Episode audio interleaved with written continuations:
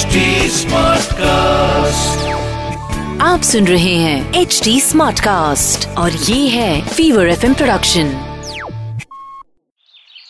dad dad आज हमें ना स्कूल की ओर से पीपल गार्डन में ले गए थे। अब पर वाई उन्हें पीपल गार्डन क्योंकि पीपल ट्री है ही इतने काम का। अब पर मम्मी और सारी आंटीज पूजा और ऐसे राउंड राउंड क्यों करती है उसकी? क्योंकि ये माना जाता है कि पीपल ट्री में देवता रहते हैं बल्कि पीपल ब्रह्मा विष्णु महेश का ही रूप है। पता है भगवान बुद्ध को बौद्ध पीपल के पेड़ के नीचे ही मिला था। And one more thing peepal का पेड़ कभी खत्म नहीं होता। आई I मीन mean, हज़ारों सालों में अगर उसका मेन ट्रंक खत्म हो जाए तो भी उसकी ऊपर से लटकने वाली जड़ें उसका सहारा बन जाती हैं। गीता में भी कृष्ण भगवान ने अर्जुन से कहा था कि मैं सारे पेड़ों में पीपल जैसा हूँ। पता है क्यों?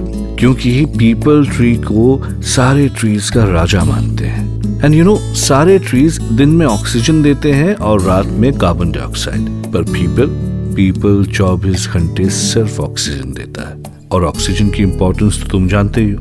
इसके अलावा पीपल से इतनी आयुर्वेदिक मेडिसिन बनती हैं कि गिनना भी मुश्किल हो जाएगा। पीपल से सांस के रोग जैसे टीबी आस्थमा कॉफिंग ये सब ठीक हो जाते हैं। पीपल की दातुन करने से दांत पीले नहीं होते कैविटीज और पायरिया नहीं होता। कोल्ड कान का दर्द और हेडेक भी पीपल से ठीक हो जाता है। रियली इतनी सारी मेडिसिन बनती है पीपल से? इतना यूजफुल है पीपल? अरे अभी तो बहुत कुछ बाकी है। पीपल से भूख बढ़ती है। इसके अलावा सांप बिच्छू का जहर भी पीपल से ठीक हो जाता है। ओह now I understand that peepal tree is our best friend पर हम लोग इसकी इम्पोर्टेंस समझते ही नहीं। आप सुन रहे हैं एच डी स्मार्ट कास्ट और ये था fever F production H smart Smartcast.